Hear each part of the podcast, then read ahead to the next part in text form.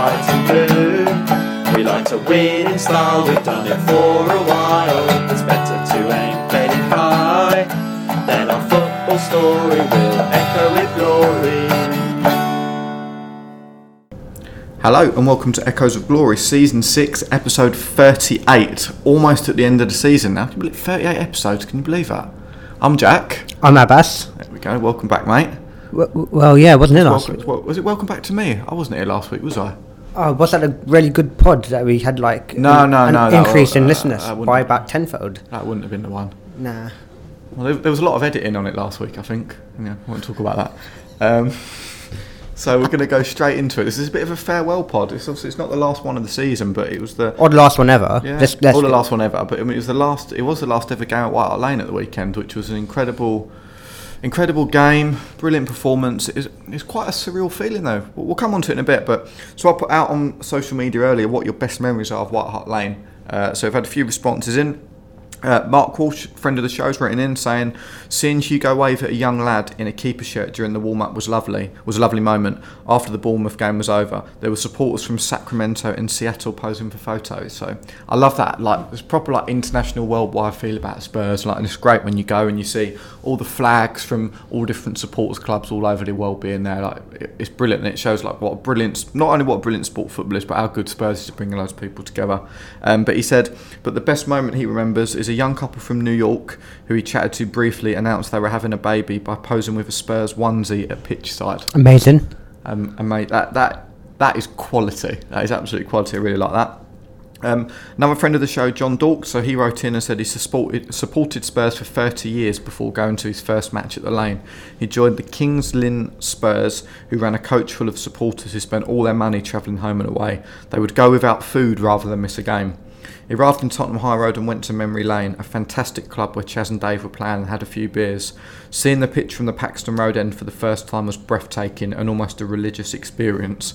We lost 1 0 to Ipswich, I think, but it did not matter. The loyalty of the fans in the stadium, but especially on the coach, stayed with me, as has my love of Spurs. Love that, absolutely love that. Uh, Carl Woodbridge, again, another friend of the show, contributes uh, a lot to the weekly stuff we do. Says winning the UEFA Cup in 1984, in particularly Danny Thomas missing the last penalty and the crowd getting behind him, Tony Parks making his second penalty save. The shelf as well was particularly a highlight for him. So, did you know that in the week they streamed, it was Thursday, 3 pm, they streamed Tottenham Anderlecht. Yep, 1984. which was absolutely fantastic. I don't know if you watched it. I- managed no. to managed to have it on on my laptop. Uh, it was quality. I've never actually watched a full game of football from that, like that period. Obviously, I've seen highlights and videos and like season roundups, but I've never watched a full 90 minutes of football from that era. It was quality. It was absolute quality. Like the, the players that we had back then, like watching like Micky Hazard doing his thing, obviously Graham Roberts at the back, just absolutely commanding and bossing it. Falco up top. It was like proper like British old-fashioned style, but like with a bit of modern-day flair in there as well. I loved it. It was it was so good to watch it. Um, Adam Tyndall also wrote in, so he said his best memories of the Champions League run, 2010-2011, and if he had to pick a game, it'd probably be Inter Milan, Taxi for Maicon. That was a great night. That was you amazing, That was incredible. That, they were the champions of Europe at that point. Like they were the team in Europe to beat, and we we battered them at home. They had a great team. They did have a great team. Like we destroyed. That was literally the tactics from Spurs: get the ball, give it to Bale, Bale, run with it. And the amount of times he just knock it and leave Maicon for dead. Maicon was the best right back in the world at that point as well. Let's Yeah. not forget that. It was incredible, absolutely incredible. Um, Tyndall's worst moment as well, which I didn't ask for, but Tyndall being Tyndall, there's the negative side to it as well. I'm only joking. Um, he said, Man United 2011. He got kicked out and barred from the stadium due to ASD's boozing. Well, as I said earlier, a lot of people's worst memories would be with AC. Yeah, both, and that's both in terms of Tottenham and just their general lives. Yeah, precisely. really, which makes sense. Um, what are your best memories of White Hart Lane? Um, so, person from a personal point of view, from like from games I've been to and seen, um, it would it's it's it's, it's a cliched moment, but it's when I first saw White Hart Lane for the first time when I walked up the steps and I could just see that little patch of grass. Um, it was it was North Upper, and I could just, just as I was coming up, and I could just see, like just uh, down down, you know, down the south end. Yeah. Just that little patch of grass, and it was just it was magical. It's a completely indescribable feeling. I, I, I can't I can't explain it. It was just it, it was a place where I'd heard so much about. What And was the first game? Can you remember? I think I think I went to a it, wa- the fir- it wasn't actually a first game. It was more of a screening. So that they, Yeah. they had a screening on. I can't remember who it was. Um, so they had they had a game on their On the big screen. which is a very small screen, and I played the whole game on there. Um, and I can't remember who it was, but I went to one of those, and it was just, it's just, even though it was, there wasn't a lot of people. Um, it was just the whole of the uh, north stand which had been Yeah. sold. Um, That's great. We don't we don't do that any really anymore, do we? No. I wonder if like if we got to like a major final, whether or not they would do that. I reckon the club would. For anybody that couldn't get a ticket, that wouldn't surprise me to do that. um, but yeah, that's my first ever memory of visiting White Lane. Great. After having seen it on TV, you know, thousands of times before, hundreds. And it lived up to the expectations. Oh yeah, more more Surpassed so. it. Yeah. Um, but if we're not talking about my personal memories, obviously that night against um, Inter, um, the five one against Arsenal, Yeah. um, the five one against Chelsea in two thousand and one, actually when we weren't we weren't the greatest team. But I remember shocking. Teddy Sheringham was it? He scored a few, didn't he? uh, Les Ferdinand as well. Um, Sir Les. I remember watching that on uh, on ITV, and um, I was ten at the time, and it was just I'd never experienced us beating Chelsea, let alone beating them five one. So it was just it's incredible. magical feeling. I mean, I've got so many memories of White Hart Lane. Like some of the best memories that I've had in my life have been at that stadium, which is, uh, I mean, it's such a powerful thing to be able to say. And there's been brilliant games like you've mentioned, in particular players that have come and gone that I've loved watching, like Ledley King being the main one. Like he was my hero as a kid, still is now. To be honest, my hero as a kid. When I was growing up, like he was the, the player that I idolised and always tried to replicate when I played, but couldn't quite get anywhere near those levels, to be honest. But for me, White Hart Lane's been a. I went there first as a, a very young kid with my dad. Took me to a first ever game, and I've. you know I mean, fully grown up in that in that time. Like White Hart Lane's been with me from from childhood all the way now to being being an adult, and yeah, like I said, some of my best memories ever of my entire life have been there. But for me, it's a place where, do you know what I mean? It's it's like it's always been a family place for me. I've always gone there with my brother, my dad, my mum, uncles, grandparents, like, and it's been like the foundation really of, of everything that I've had like in the last twenty odd years. Like it's been it's, It's- such a powerful place. it is a powerful It- place. It's really hard to put into words like actually like the feelings that I've experienced there. I've not I've not experienced stuff like anywhere close to that anywhere else in the world. It's also like just a sense of belonging, Togetherness. just, togetherness. It's like they're like the fans are like a family that 100%. They're just you know. I've made friends that I've met at White Hart Lane. Do you know what I mean? Had White Hart Lane not existed, I wouldn't be friends with a lot of these people. If it wasn't for Tottenham White Hart Lane, we wouldn't be wouldn't be sat here. No, Do you know what I mean? It's mad the power that it has, and I'll deeply miss the stadium. Like it's, I I wasn't lucky enough to have experienced it back in the seventies and eighties when there was the shelf and everybody loved it there. But to me, the, the Paxton Road has has always been it's been the stand I've always sat in. It's where my season ticket is, and that that's been for me like the heartbeat of Spurs. I've absolutely loved it. I hope that the new stadium will surpass the levels that we've experienced at White Hart Lane, but it, it's quite an emotional time. Like, I didn't, I didn't really feel going to the game. I didn't really feel like I was that bothered. I was like, at the end of the day, it's a stadium. But actually, when I was there, experienced it, knowing that it's the last ever game, it was, it was emotional. I think a lot of people felt that way. Like walking out of the ground for the last time was. uh, It's quite difficult to actually describe the feeling because I wasn't actually expecting to really feel anything. But looking back on it now, like you know, sat here, we're not. You're not going to go to White Hart Lane again. And Yeah. like that. It's quite a sad thing to actually say and have to have to deal with. But the new stadium's going in, and it's going to be, as Daniel Levy said in his message, it's going to be one of the best stadiums in Europe. So we, we really can't wait for that. But it's a shame White Hart Lane has gone. But unfortunately, it's one of these things in life, right? It has to go for us to get better. hundred percent agree. Brilliant stadium, I love it, and also the atmosphere there for the So, so United you, game. so you were there. I was there. So I was. oh, So my season ticket's the north lower, but I was actually sat in the north upper. So my dad and brother were on the season tickets. But I managed. I was with the big man ASD himself. We were in the north upper. That that atmosphere was unbelievable. I'd go as far as saying that's the best atmosphere I've ever seen at White Hart Lane. Wow. And that's including the big European nights, the cup, big cup games, the derbies. I would honestly say that game's the best I've seen it. We sung from the first minute right through to injury time. Even at half time, there was chanting. And we were not only chanting all of the current songs, but they were chanting all the old songs. We were chanting about David Ginola, Robbie Keane, Rafa van der Vaart. All the classic songs were all coming out. And it was ama- absolutely amazing to be a part of. And what, what was it like at home? Could you get a sense of the Uh, atmosphere? yeah, actually. Um, so it, it was on quite loud, admit, admittedly, um, and it was quite difficult to hear the commentators.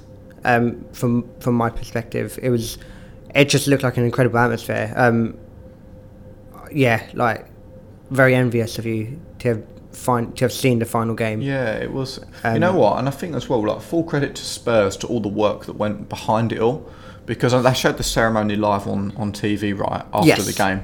So we'll, we'll talk about the game in a minute, but I'd like to t- talk about the ceremony first. But first of all, we got there and got to your seats, and then in your seat was a bag.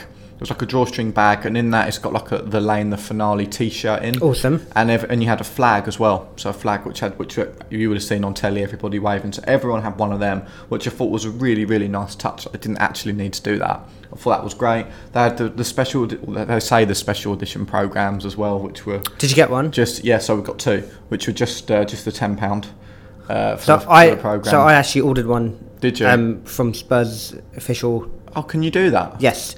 Oh, so I ordered, I ordered it from uh, yeah from from the website today. Twelve pounds, uh, including two pounds for and packaging. That's all. Anybody that wants a program, then wherever you're listening, get on the site.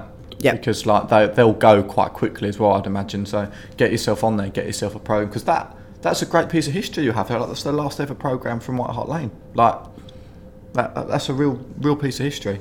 Um, so they did all, all of that. Um, we had the game which we won. Uh, like I said, we'll come on to that in a minute. But I actually thought the ceremony at full time was fantastic. So there was the mad pitch invasion, Which was amazing. and all, there, were, there were a lot of people kicking off about that. I personally had no problem with that. I thought, fair, like, what, what's what's the problem? Like, it did. Oh, it delayed the ceremony by twenty minutes. Like, there was no harm done really. It was quite funny. Once they did the first invasion and cleared everybody off, a few rogue people managed to break the line of police and stewards and were running around on the pitch, which was quite amusing to see. Um, but I loved that. Like, I've never seen what like. Has there been a big pitch invasion like that at White Hart Lane? There probably has at some point. There's not one I can ever remember. Um, but we've got some great pictures of like before the invasion and then when the pitch invasion actually happened, which is quite cool. What was mad was it seemed like there were so many people on the pitch, but yet there were still It did look quite most, full. most yeah. of people were still in their seats, and it was only like two or three rows from each stand were actually on the pitch. It was all very good natured as well. Yeah, there wasn't any trouble or nothing like that. I see lots of people like com- coming down into the, the northwest corner reenacting Jurgen Klinsmann's celebration after he scored the bicycle kick. There was one fairly large gentleman that did it and had trouble getting up afterwards, which was quite funny. Um, but they so they had a choir on the pitch, which was great, which did renditions of um, when the Spurs go marching in Which I thought was lovely, actually. really, really nice it was. They had the band as well, which played uh, the music to all of those songs. And then the main part of it, so Paul Coyte, everybody doesn't know who he is. He's the, the guy comes on at half time, does all the half time entertainment. He led the, the ceremony after the game, and I think it was 45 legends that he called out. I think it was 45 that's- in total. Good if you Um, know that. 'cause I- yeah, brought them all out in alphabetical order. So basically, before revealing who it was, said what they'd done in their in their time at Spurs, then revealed their names. Like Clive Allen came out first. So he said scored was it 49 goals in the season. Was a super striker throughout his time here. Clive Allen. Everyone cheered. Walked out in his suits to the centre circle. Took up his space. So on and so on. All the other legends came out, which was amazing. I mean. I said there, were- there were loads that came out, but there's some particular highlights for me. Ledley King coming Ledley out. King. His re- the reception he got was just incredible. Glenn Hoddle as well. Amazing. I wasn't lucky enough to see him play. It was a bit before my time, but the reception he got, and everyone was sort of singing the famous Hoddle song, "Born as the King of White Hart Lane," which was great. Um, Robbie Keane was Robert there. King, yeah. And I loved that. I'd loved seeing Robbie Keane. He had his boy with him, and he come out. That was fantastic. Ginola. The David, for anybody that's not seen it, David Ginola came out filming himself. He had a suit on that was probably two sizes too small for him, so he looked absolutely massive. And he just bowled it out to the halfway line. Everyone was cheering. It was amazing. It was absolutely amazing. It was. That's it's, it's so hard to describe like how brilliant that ceremony was. It was all the best players you could ever think of. There was only a few people that weren't on the list because of reasons that they couldn't be there. So unfortunately, Jimmy Greaves obviously still not very well at the minute. He wasn't able to be there. And Paul Gascoigne, Yeah. And Steve Perryman as well. He wasn't able to be there because of Exeter Carlisle, the playoff game that was Ah. going on because he's part of Exeter, so he wasn't able to make it for that reason. But I wouldn't have changed a single thing about that ceremony. I thought it was absolutely perfect. There was, there was just going back to the game for a second. Yeah. Um, there was a nice touch with Spurs fans singing for um, Aaron Lennon, Was indeed. which is lovely. It was indeed, and hopefully he gets better soon as well. Actually, it'd be great to see him not only just, like Back on the pitch and, yeah, uh, not only just get well in his in his everyday life, but if we see him on a pitch again, that Back on the pitch, beating a couple of people and not kicking the ball correctly. There we go. Well, consistent, consistent, Aaron Lennon. Um, but it was magnificent, and it was it was such a, a brilliant tribute to a brilliant stadium. Like, Yeah. it didn't. My only worry was that it might be a bit tacky, or it might go on for too long. But L- like was- West Ham. oh yeah, everything that that club does is tacky. So it was no surprise. There. And we didn't. At least we didn't have Ben Shephard uh, presenting the the finale, so to speak. And also the legends that they had there: Anton Ferdinand, Marlon Harewood. So, I mean, ma- these big footballing giants. I'm surprised I didn't get Callum Davenport down at West Ham. Um, anyway, but yeah, I loved it. It was a brilliant ceremony. And was there good coverage on TV? Like they showed everything. I thought so. I thought so. So I I I parked myself in front of the TV at eleven o'clock. Um, so there was an hour before, obviously, the first game, which was Palace Hull. Good and, game. Um, Good game. yeah, it was a good game. Um, and pretty much for the first forty-five minutes, they spoke about Spurs. Um, just also touch on a point um, that Thierry Henry made, which was quite, you know, no, you say this now, but it's actually really, it was quite respectful of him where Sky tried getting him to talk about his memories of the Classic lane. Sky being anti-Spurs as well. Um, and you know, getting him to talk about what the stadium meant to him and all that jazz, and he just said, "Look, out, just you know, today's Spurs' day. Um, going to be respectful. Not going to talk about me or Arsenal or whatever, and but just going to let them like enjoy it." And he said he you know, he- he knew what it felt like leaving the ground and how emotional it it is and it can be, and how when he left the when he left Highbury, a piece of him died with along with the ground, and he knew exactly what the Spurs fans and the players were going through. Um, so it was a nice touch. Um, yeah, he, he could have easily have just gone in there and yeah, been giving it large like normal. yeah, but you know it, it was it was fa- fair play to him. The um, the coverage was good. The coverage was good. They had a nice little um, session with um, nice little interview with Dele Alli where it was nice, but I could always Jamie asked a question to him, which I thought was an unfair question. Is you know he he just asked him outright, "Do you see yourself finishing your career at Spurs?" Now, for someone who's 21 years of age, that's a ridiculous question. Yeah, and, So- and I, I think any any level-headed Spurs fan knows that Dele Alli's not going to play his whole career at Tottenham. Like, Yeah. it doesn't happen in football. And he was like, it's well, not a thing anymore. all he could say was like, "Oh, you know, we'll see what the future holds." Like, Yeah. because no one knows a, what can sen- happen. a sensible answer. yeah, and you know, they were trying to decipher that and say, "Oh, well, you know, what did it mean?" He wants to leave. Oh, yeah, yeah, yeah. So you know, it, apart from you know, it was I thought it was good coverage. Um, there was a great line by Martin Tyler right at the end of the coverage where he said, "Long live the lane." Oh, the lane is dead. Long live the lane, which I thought was lovely. I like that. I like that. It was brilliant. I mean, do you think the players were as affected by it all as the supporters, or do you think it, for them, it doesn't really matter? I think it matters. I think it matters. Um, you know, you, you can you heard you, you you've seen the pictures on, you know, Twitter and Instagram from you know Eriksen and Vertonghen and Wanyama and Kane and Alli and you know, uh, Toby and whoever else, where they've come out and said it's been an honour to play at White Hart Lane and they'll never forget it and all this stuff. So I think it does it does matter to them. Um, and look, they've they've made they made White Hart Lane a fortress. You know, they've conceded what nine goals in the whole of the um, in the whole of the Prem- Premier League season at White Hart Lane, It's ridiculous. Absolutely ridiculous. And I think as well, like to have gone the final ever season unbeaten was so good. Yes. Like what what a tribute to an amazing stadium. Um, should we talk about the actual game itself? Because when we're going Yeah. into it against, uh, bear in mind we're still this is Manchester United we're playing. All right, it's not the same United of old. We're still Manchester United, the biggest team in Britain, one of the biggest teams in the world. Going into this game, we haven't got a great record against them at the lane. Like I think we've had it's only a couple of wins really, sort of in the last like ten years, something like that. Oh, I think we've only been on once in the last 10 years prior to yesterday. So Yeah, the only thing we I can remember is we had the three 0 last year, didn't we? Where we Yeah. battered them.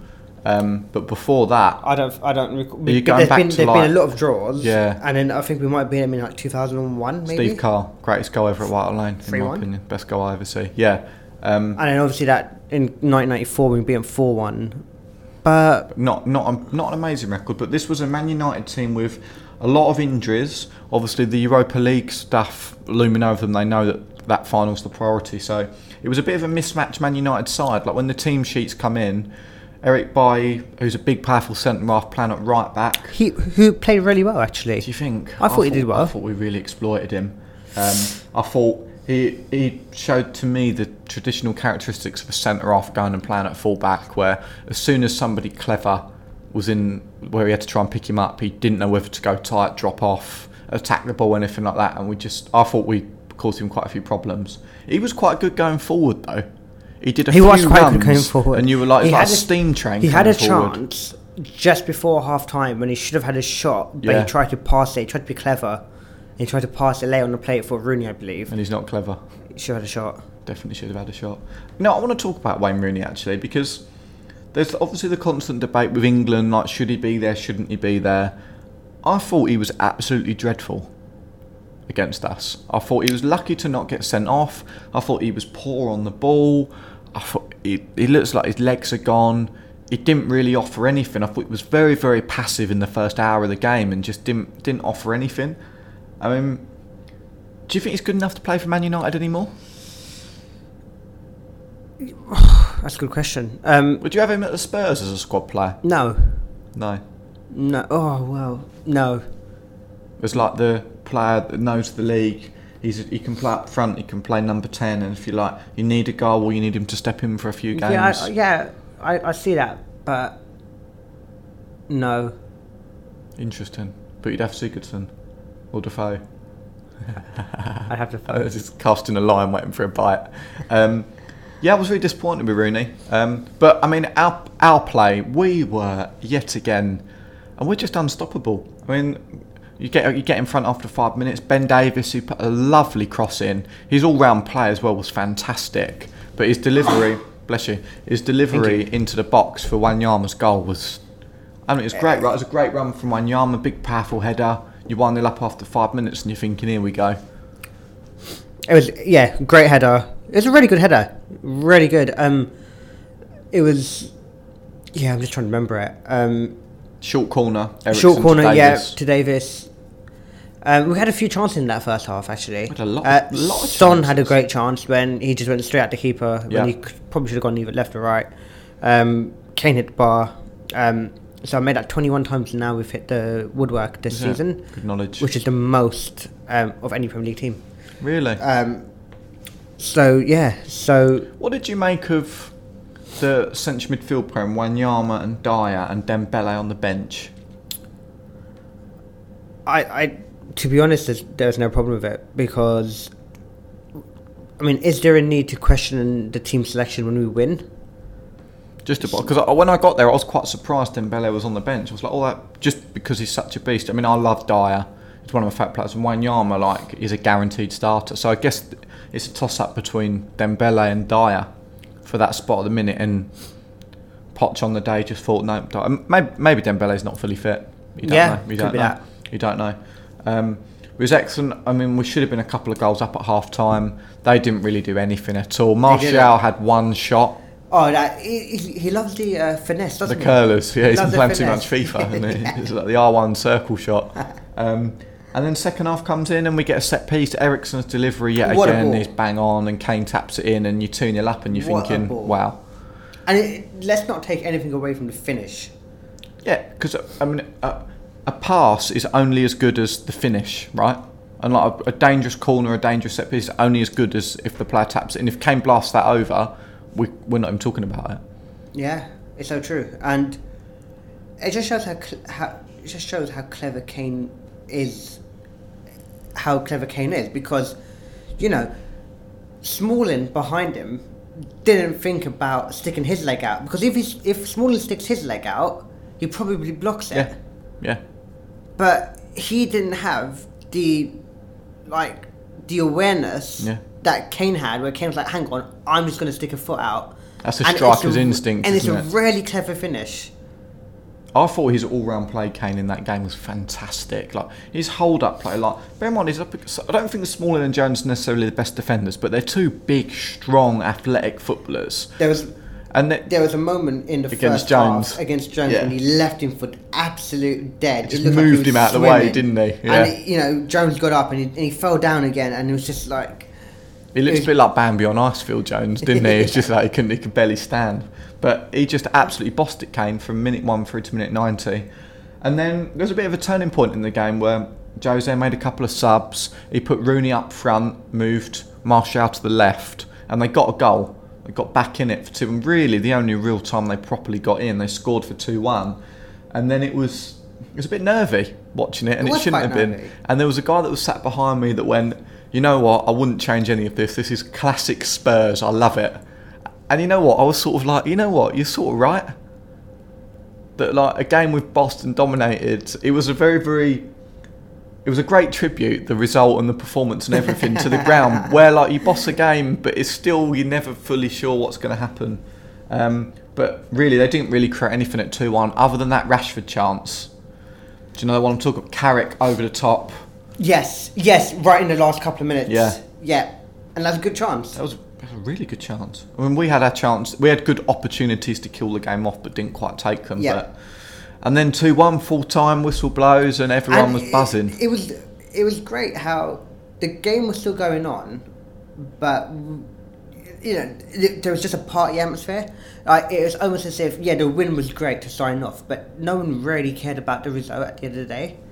Um, it was always going to be an amazing atmosphere, whether we won the game, drew the game, or lost the game. It was always going to be amazing. The fact we won gave us that extra like ten percent party atmosphere on top. It was fantastic. It was fantastic. Um, they also announced as well, um, I think before the game and after the game, player of the season, Christian Eriksen. Christian Eriksen. What do you make of that? I yeah, I think he deserves it. Um, he's been immense. Like you know, w- w- it's no coincidence that we've had a great run from say November slash December onwards, when he's found form. So we went through obviously we went through the phase at the beginning of the season where we weren't doing great. We weren't scoring Quite a many few draws. lots of draws, and it's because we weren't getting that. There's no one. There was Eriksen wasn't creating, and he wasn't getting on the ball. He wasn't having, like he just looked disinterested. He hmm. looked disinterested. But now, you know, with the um, obviously the the contract came in, and you know it it just all started working out. And yeah, hundred percent. I think as well that we we've played 4 2 3 1 actually the last sort of like five, six games, but the switch to three at the back freed him up. I know whenever we talk about three at the back, it's always the wing backs are key, but it- it's basically gave Eriksen a free role. And when a player's that clever, if you say to him, do what you want, like he's always going to cause damage to the opposition. He's had a brilliant, absolutely brilliant season. Um, and then the young player of, well, the young supporters player of the year was Dele Alli. No complaints there, right? He's he's had a fantastic season as well, Dele Alli. Yeah, again, um, no complaints. I thought, I thought he's had. well, Yeah, no. I'm just, I'm just thinking about you know what, where, where he can now improve, where Yeah. he can now go on from being a, a very good player to a great player, and Can he get better, or is it now just a case of consistency? he well he needs consistency for sure, but maybe the maybe the only thing possibly where he could improve on would be a few more assists, or you know. But like yesterday, I thought he, he had a great game. Um, you know he he's one of these players as well who don't look really fast. Yeah, it's deceptively quick. He is deceptively quick, and um, you know, yeah, it just needs consistency. He had a good first season. He's had a great second season. Now it'll be interesting to see what he can do. In, you know, next year at Wembley, where it's going to be completely different for him. Yeah, I mean, it really is. He's risen from absolutely nowhere, isn't he? And I'm just looking at how he's done this year in the league. So he's made 35 appearances, scored 17 goals. That is ridiculous. 17 goals. That is more, I believe, and correct me if I'm wrong, I saw a stat going around on Twitter, so it's not 100% reliable, but Frank Lampard's best goal scoring record season, that's the same. And Lampard took penalties as well. That's ridiculous. That's That is absolutely ridiculous. And for me, what he's starting to do now is he's scoring all different types of goals. Yes. You think back last season, I'm not going to say that it definitely wasn't a tapping merchant, but it was all arriving late into the box, scoring Well, goals like he's that. had a few. He's had a few of those this season. But now he But- can he can score if he basically if he's got the ball and he's within 30 yards of goal, he could any anything could happen.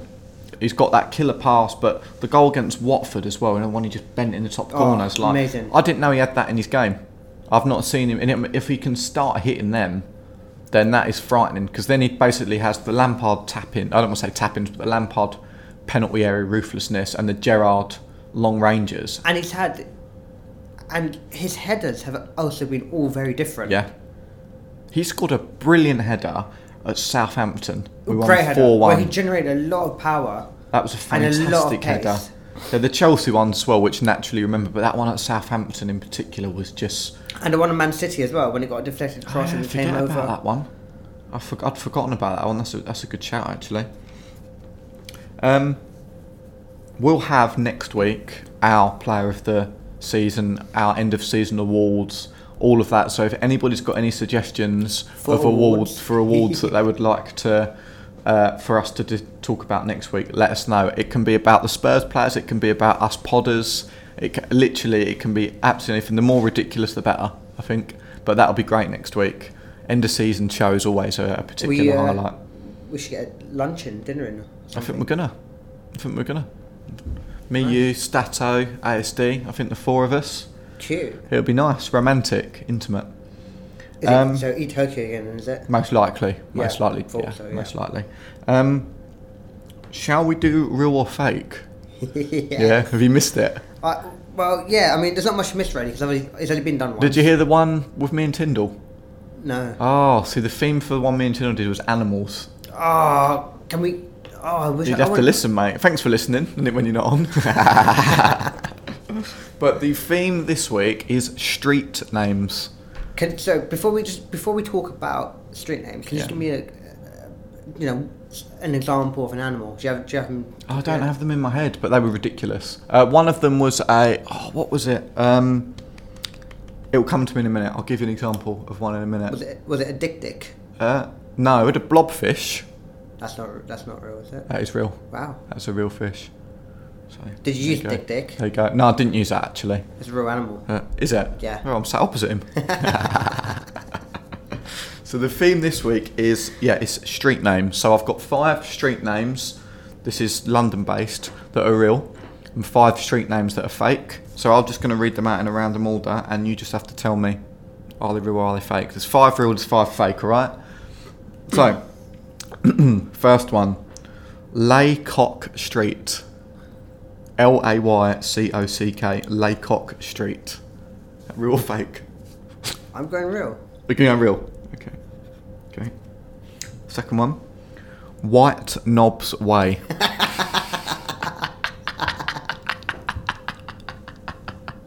I'm going fake. okay.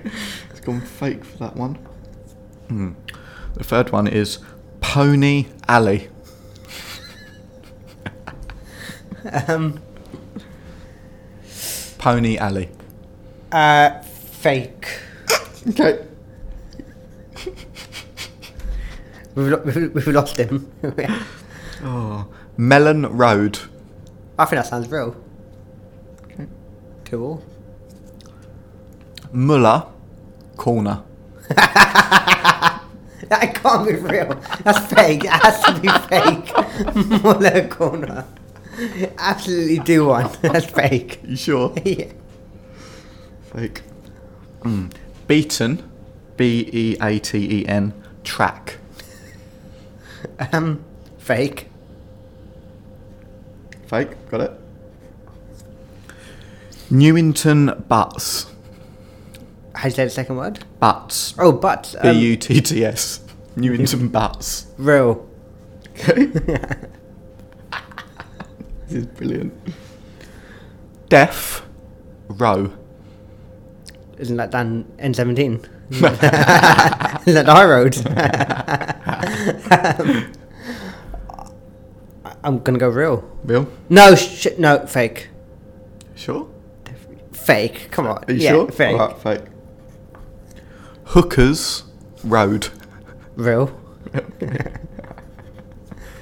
Brown Passage.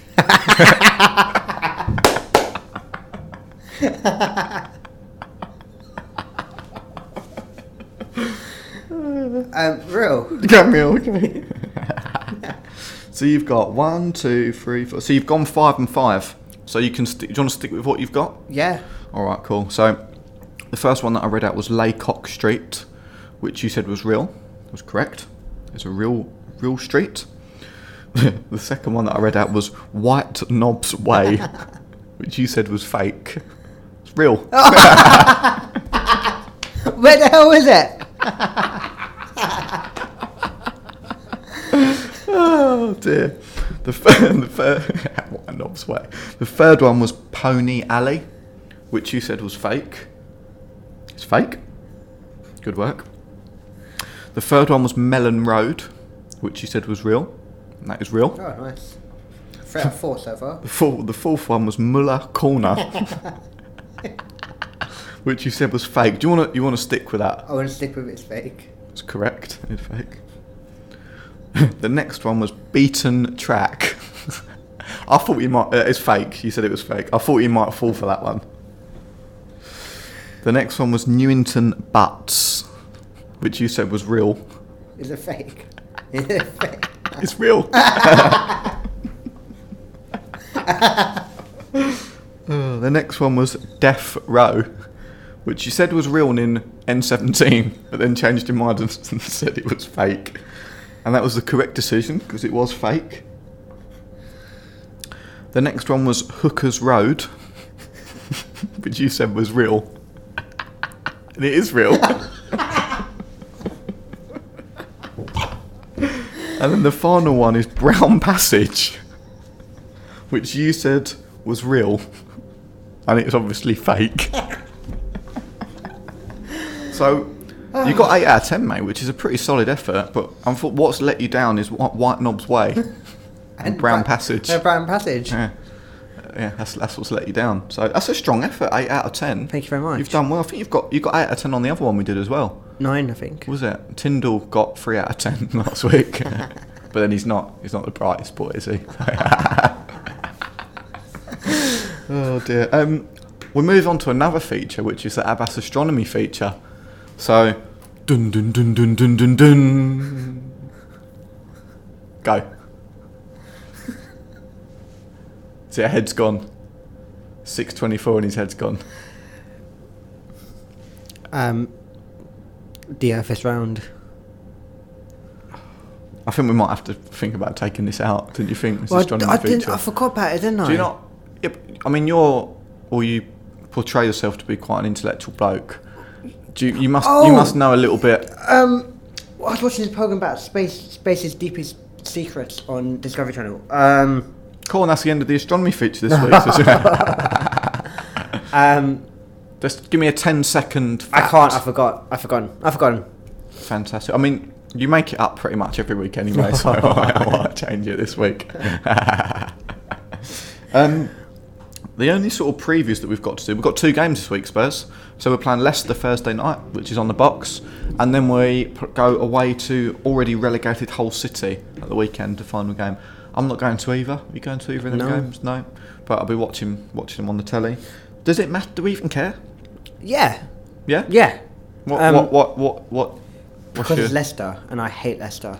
So this, is, for some reason, has almost become a bit of like a derby game now. I really don't get it. For some reason, they really hate us.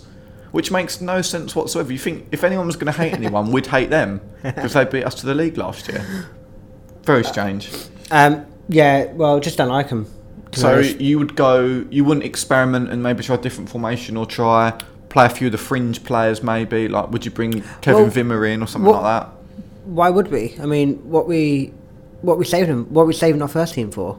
Then on the flip side, the game means nothing. Why would you not give minutes to players that haven't played that much this season? Yeah, true. I I, I would like to see uh, George, Kevin, and Kudu start. A few people keep saying this, like, what's that? Ba- uh, he, to me, and I hope he proves me wrong. He isn't. He is a poor man's Clinton N'Jie. Wow, that is strong. The player that I would like to see at some point in the final two games is Marcus Edwards. Yeah, I'd I- like to see that. I don't think he will though. Even just 15 minutes off a bench, I would, I would like just. I've not seen him play before. That would be quite exciting. But I don't think I don't. Mm, yeah, Poch clearly feels like he's not ready. Mm. Because if he was ready and the, so-called hype surrounded him from Spurs fans, sorry, he'd be in the team. Mm. But obviously, Poch feels like he's not ready for the first team, and that's why we haven't seen him. yeah, that's fair enough. Would you play Janssen? Yes. You would. Oh, but then you look you look at Leicester and you look at Hull, and Kane's what three off top. That's the thing. He want he, he wants that golden boot, Kane, doesn't he? Yeah, and you know Lukaku's got Arsenal as their final game. Have they? Yeah, final game of the season, I believe. Might be Ar- Arsenal Everton. I think you might be right, actually. Um, so he's probably not going to score. Mm. So and we Kane's got two chances here. So if he gets one or two, if he gets one against Leicester, we could take it to we could take it to Hull and Hull an already relegated side. Hold alright. down, yeah. You know, lot, they were abysmal against Crystal Palace yesterday. Absolutely shocking. And you'd imagine as well that Hull, of- they'll be thinking, what players are leaving? What players can are not afford to get injured because I'm, they're going to leave? So I wouldn't be surprised if that is a really weak whole team, just because if the likes of Maguire is the only one that's actually any decent, isn't he? But if, there are players that they think they're not going to be with us next season, we're going to sell them. They actually might not play because he might be thinking we could get I could get 15, maybe 20 million from Maguire. I won't have him in the squad because if he gets injured and he, he's out for the summer, I can't sell him. Yeah, I agree. Um, but you know, always err on the side of caution when you play games with against teams who've got nothing to lose and they've got nothing, nothing to play for. That's us though now, right? Yeah, yeah. No, it- actually, yeah. I mean, it, it differs from last season where we still had the pressure of, you know, this is this is the year we're going to beat Arsenal to you know you know be finish above Arsenal, and it didn't happen. And I think that played on the players' minds. Whereas now. You know, yeah, we lost against West Ham, but we we've bounced back straight away, and we're not on a run of like three Yeah. or four games where we've not scored any, or we've not we've lost or drawn. Um, so yeah, so the pressure's off us as well. Um, I mean, the Leicester game now is frankly irrelevant, but you know, it'd be nice to see Kane get a couple. Just you know, for someone who's missed two or three months off the season Yeah, and still be second or whatever he is in, in, it's ridiculous. He's probably played what, like 25, 30, 30 games? Yeah. If that. And also, he started the season slowly, Yeah. didn't he, really? What are your predictions for the two games? So, Leicester, Um, for Leicester game, I'm going to go for a draw. I'm going to go for a 1 all. 1 0. And then the whole game, Um, I'm going to go 3 0. 3 0. I'm going to go for two wins this week. I'm going to have us to win 2 0 at Leicester and then 4 0 at Hull. I think that'll be a rout on the final day. I think. Just going back to actually the Premier League standings. So obviously Chelsea top, they've won the league, 87 points. Spurs in second with 80 points. We've lost the fewest amount of games of anyone this season, so we've lost four. Man United and Chelsea have both lost five, they're our newest competitors there. We've got the best defence in the league in terms of goals against, so 24 goals conceded. The next best to that, Chelsea 29 and Man United 29. And then we're the third top scorers in the whole league. Chelsea are top with 76, Liverpool second with 75, and we're second with 73. So in theory, we've got two games to go. We could be the team that has scored the most goals and conceded the fewest at the end of the season. How good would that be? Amazing. But, yeah, it'd be good. But That would be yeah. That would be an incredible achievement. And bearing in mind as well, we're we've got 80 points. That's it's crazy. eight, we could end the season with 86 points. And that would have been enough to win the league quite a few times. I'd, Yeah. I'd hazard a guess. That's just that's remar- It's absolutely remarkable. Like what Pochettino is doing there, that is that's crazy. The the only criticism is the amount of draws. We've drawn eight games this season, um, which is quite a lot. It's more draws than Sunderland. It's more than Hull, Swansea, Watford, Burnley, Palace, Leicester, Arsenal. That's My the only area, to be fair, my only criticism is we need to find a way to pick ourselves up for the bigger games away from home. I agree with that. I don't think we I don't think we played brilliant in a lot of the away games. So the four games we've lost have obviously all been away from home, and they've been to teams who, apart from West Ham, who aren't rivals, but they get themselves up for the game against um, Man United, Chelsea, and Liverpool. And they, you know, we need to find a way to be able to play at those grounds. Yes, and if I look at the table, so the away game at Chelsea was a loss. The away game at Liverpool was a loss. The away game at City was a draw. The away game at Arsenal was a draw. The away game at United was a loss, and the away game at Everton was a draw. Yeah, The away game at West Brom was a draw. That's your top eight. that's not. That's the only criticism. And that, do you know what I mean? That, that I can't criticise at all. We've had an incredible season, but you look at that and you think actually, if we'd have won a couple of them games, even if we'd have won two of them, But do you know what? It, it, it is ifs and buts, and of course it is. you know, someone, someone, uh, I saw saw someone tweeted match of the day the other day, and it's like, imagine if Arsenal had played like this all season, and I was just like, well, You can't. well, yeah, imagine if Spurs had stayed unbeaten away from uh, away from home as they did at home all season, we'd have won the league. Yeah. So But just going back to that league table, so that was the top eight, and then we've got Southampton in ninth. We won there. yeah, Bournemouth in tenth. We drew, Drew. there. Leicester we're still to play. They're eleventh. Twelfth is West Ham. lost. We lost there, and then your wins are Palace who are thirteenth, won there. Stoke fourteenth. Burnley fifteenth. Watford sixteenth. So and, and so on and so on to the foot of the table. But actually, we've only beaten one team away from home in, the top 10? twelve, Top twelve. Yeah. which is Whereas it's, it's weird because last season, I feel like we had a better away record than Yeah. we did at home. So I don't know what's happened. I don't know what, where the shift has come from. Maybe peop maybe the players were up for it because it was White Hart Lanes last season. Um, but we just need to. And next season we're going to have 38 away games. I mean, I don't think Wembley is going to be as, as bad as everybody makes out. I think once we get a bit of rhythm going, I think we'll be fine. I think the Champions League stuff was tough because you're at White Hart Lane, you're playing your away Premier League games, and then you're just thrown in at Wembley. And it- it's like an away game, but once we get there and we get a bit of rhythm going, I think the first five, six games are massive. Absolutely massive. And I think what would really help us is if we had a derby early if maybe the first if the first or second game at home was a derby, I think that'd be perfect because regardless of where you're playing, the fans are up for that. So if we had that and we could claim a big scalp early on, imagine beating Arsenal or Chelsea early on at Wembley.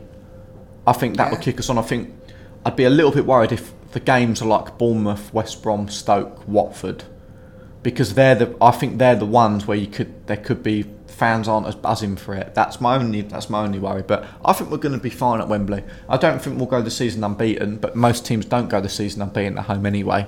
Um, I don't think it's going to be as bad. Hopefully. We'll see. Um, anything else that you want to talk about or preview? Not particularly. No?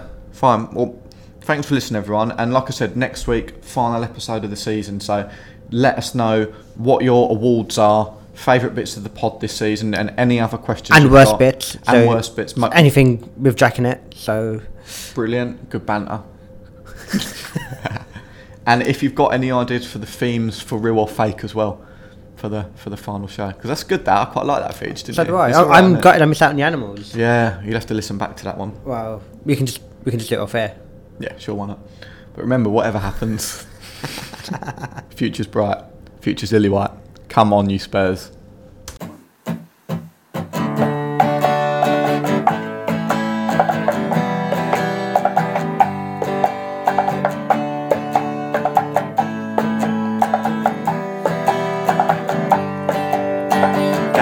Free kick at Wembley. Aussie's knees have gone all trembly. Anderton requires assembly. Danny Blanchflower Local boy Ledley King, Greavesy scoring everything. Glenn Hoddle, Chrissy Waddle, Lee Young Pyo.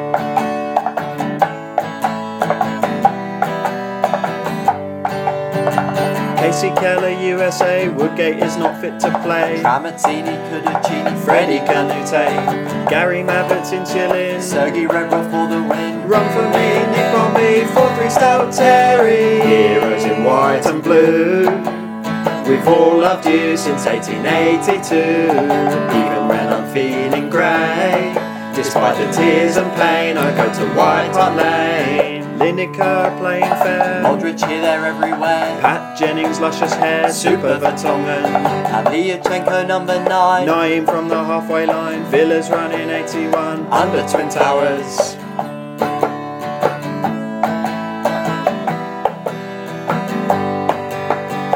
Daniel Levy's transfer steals. Harry Redknapp steals on The wheels. legend Steve Perryman, MBE. Hugo Lloris clean sheet. Ball and Stefan Dalmaty. I'm playing out White Hart Lane, Nicola Bertie. Heroes in white and blue. This one's for Billy Nick. His football did the trick. He showed the world what Spurs could do. The League and Cup we won in 1961. Aaron Lennon's lime green shoes. Gareth Bailey used to lose. Alan Hutton Wheel knew his passport said Spain.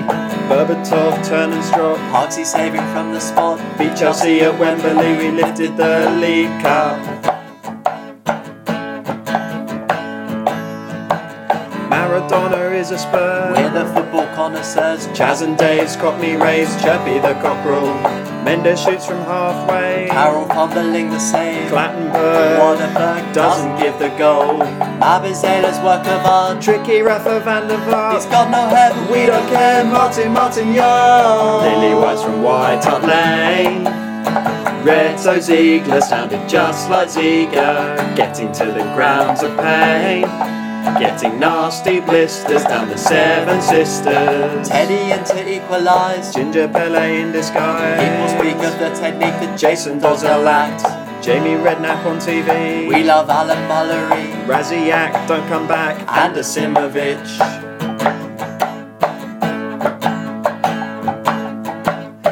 Niko Kranjcar substitution. Tom Huddlestone's distribution. Jermaine Defoe, he's Cisco. These linguistic skills. Scott Parker could not try harder. Danny Rose's 30 yarder. Darren Bent's headed wide. Sandra could have scored that. Heroes in blue and white. We sold Sakura and we dropped Zamora. Spurs make my dark days bright. But it makes me sad, Postiga was so bad. Robbie Keane, In the box. Edgar Davids, Dreadlocks, Palacios. Stripy Socks, Everson hat trick. Dave Mackay picking fights. European glory nights. Terry Dyson, go on my son. Cliff Jones on the wing.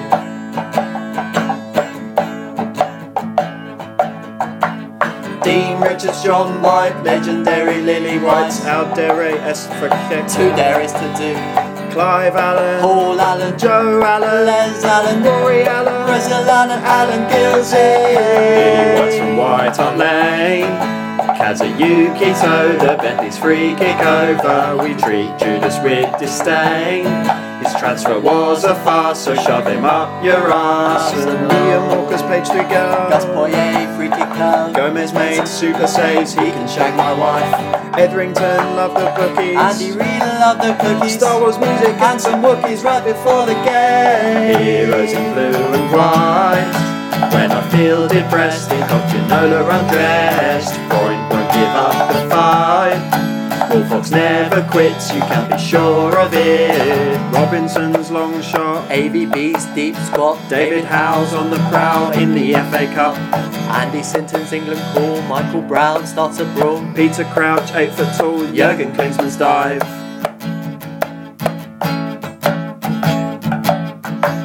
Arsene Wenger's dodgy vision, Howard Webb's bad decisions. Ramon Vega playing Sega. Sandro's kung fu kick. Eric Jones Torsfeld looking spell. Espen Baardsen. Leonards and Smith and Chivers bound to score. Give me more and more and more. Heroes in white and blue. We like to win in style, we've done it for a while. It's better to aim very high. Then our football story will echo with glory. Lily White's from White Hart Lane. If the budget allows, the anchor will be ours. Thanks, Dave Henson, 44. If he were here, we'd buy the boy a beer. Heroes in white and blue. This one's for Billy Nick, his football did the trick. He showed the world what's supposed to do. The League Cup we won in 1961. Heroes in white and blue. We've all loved you since 1882. Even when I'm feeling grey. Despite the tears and pain, I go to White Hart Lane. We like to win in style, we've done it for a while. It's better to aim betting high. Then our football story will echo with glory.